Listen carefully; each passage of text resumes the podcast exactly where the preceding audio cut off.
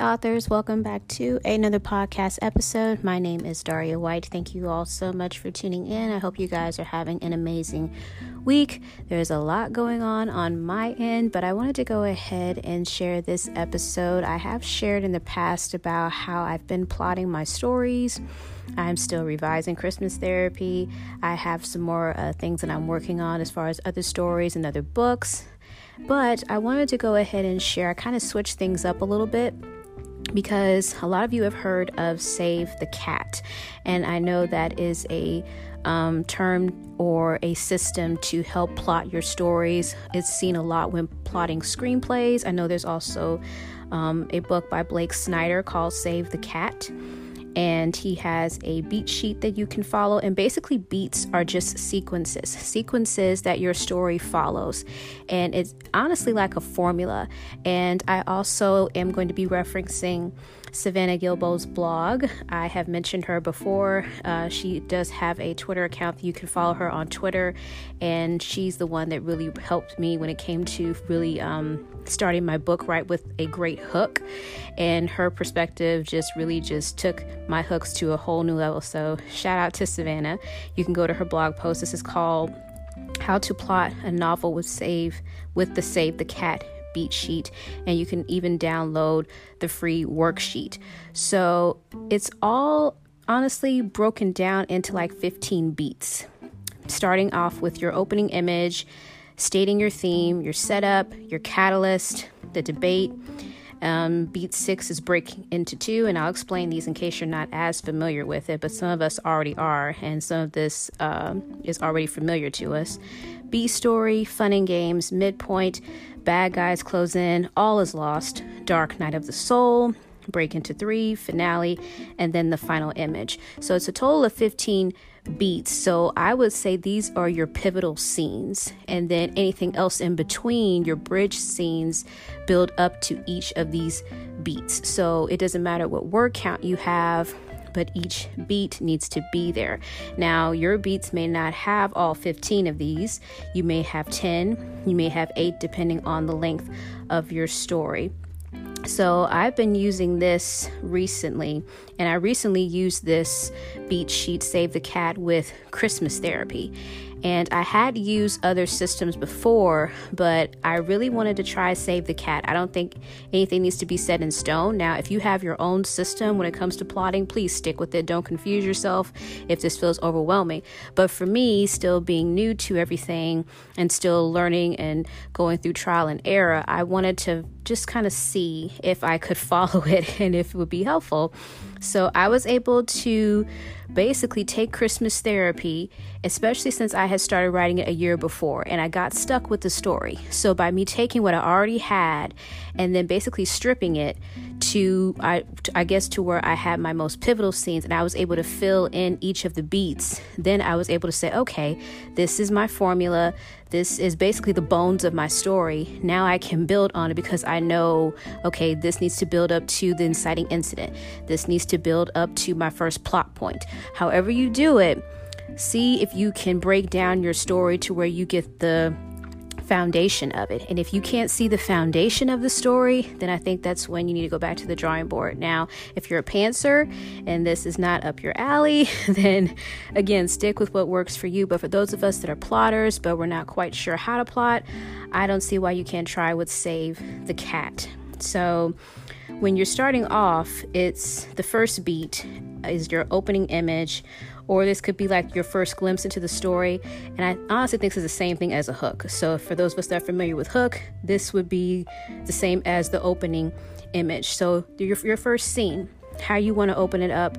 And remember, this is going to be leading to your inciting incident. What has to happen in your hook in order to prepare you for the inciting incident? What has to happen in order to get your reader enticed to keep going? And then B2 is the setup, basically your normal world. We all know that. How does your character usually act? Before anything changes, how do they normally act? And this is, again, your introduction of your protagonist before your story actually begins. So it just kind of sets it up a little bit. Not too much because you don't want to info dump with backstory, but just enough to where you see the character for who they are. Maybe you see a little bit into their personality. You may share a few things on their physical appearance. You may share how they respond to family and friends. You may share how they react and act at their jobs. Maybe they lose their job or something like that. But it just shows how they are in their normal world and how they normally behave before things really change.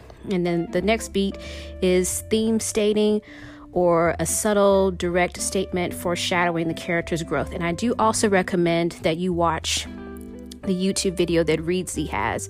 Reedsy is another source that gives tips for authors, so you can look that up on YouTube. I'll see if I can find it, the name of it, and put it in the description box for this episode. But they also break down Save the Cat, Reedsy, R E E D S Y, plus the blog from Savannah Gilbo. So, two resources for you there. But I love how, even in the video, they break this down in terms of you know, you're kind of foreshadowing a little bit. Maybe you give a hint into what your character is dealing with in terms of their wound, and it's like they know they need to change, but because the inciting incident hasn't happened yet, they're not going for it. So maybe there's a hint of something, you're foreshadowing it, but it hasn't propelled the story yet. And then that's followed by your inciting incident or your catalyst. This is changing everything up. Your character is being caught off guard. In a romance, they've probably met their love interest, and now things now things will never be the same. Basically, since this event has occurred, things will never be the same. And then that'll take it to your debate in this instance, in this particular beat, your protagonist has to decide whether or not to accept the call to adventure. And I would say this is the same thing as your first plot point. This is what's going to really throw your characters together if it's a romance, or this is your character deciding, okay, based off the inciting incident, what are they going to do? So that's pretty much act one of your book, I think. Those few beats right there. And then in act two, going into the next beat break into two, or your protagonist makes an active choice. Now that they've made a decision based off the first plot point, now they're being proactive and they're adjusting and they're learning how to get along in this new scenario and in this new world and they're being challenged. And then that goes into your B story or an introduction of a subplot. And maybe you can introduce uh, maybe you can introduce rather another character. Maybe something else is going on. Maybe this will also include maybe the external conflict. You already see what's going on in terms of the inner conflict base, and it's basing off of them responding to what happened in the inciting incident and now they've made their decision but maybe the b story something else is happening on the outside and it's causing more external conflict to where now you have both internal and external following by promise of premise fun and games. This is exploring the story's main plot line and concept. So, again, this is where all the stuff is happening. Maybe you have some adventures going on. Maybe your two characters in your romance are getting closer together. Maybe they're sharing some moments with each other. So that is the promise of premise. And then all this leads to your midpoint, the turning point. This could either be something really, really great happening and they think everything's going to be okay, or this could be something really, really bad happening and they're like, okay, what do we do now? So this again is a turning point for your main character. And that goes into the next few beats, which are the bad guys closing in, or this forces um, or, or the forces of antagonism growing, uh, drawing closer, and then this escalates the stakes. So maybe something else happens. So as you can see, everything is building up to these different beats. Again, you don't have to have all 15, but have something to where it's building and building and building to the next beat to where you do have a page turning novel. This leads into the next one All is Lost. Your protagonist reaches the lowest point. It seems that there is no hope. This would be considered the second plot point, I believe, for those of you that are more familiar with that. And it just feels like what is going on? Ultimate low. What are we going to do? And then Dark Night of the Soul, your protagonist finds new hope, makes a new plan, and decides to move forward. I think that can even coincide with your crisis. Again, however you want to do that. But Dark Night of the Soul, they have to make a decision. What are they going to do based off of what happened in, in the second plot point when it, when, it, when everything felt like it was lost? What are they going to do now? And I think because uh, I kind of separated these between Act One, Act Two, and Act Three because that's how it, it's helpful for me. So I think that will conclude Act Two. And then going into Act Three, break into three, or your protagonist takes action from the crisis. Now that they've made their decision, whether it was good or bad, regardless if it's a positive change or a negative change, they made their decision and now they're executing it, they're moving forward. And that leads into the finale or the moment of highest, highest tension. So, this is the moment that has been leading up uh, for your readers. This is the ultimate, ultimate highest point of tension, and your protagonist achieves or fails at their goal. So, this is the climax. Everything's been building up into this point. So, you want to make sure that this is the height of everything.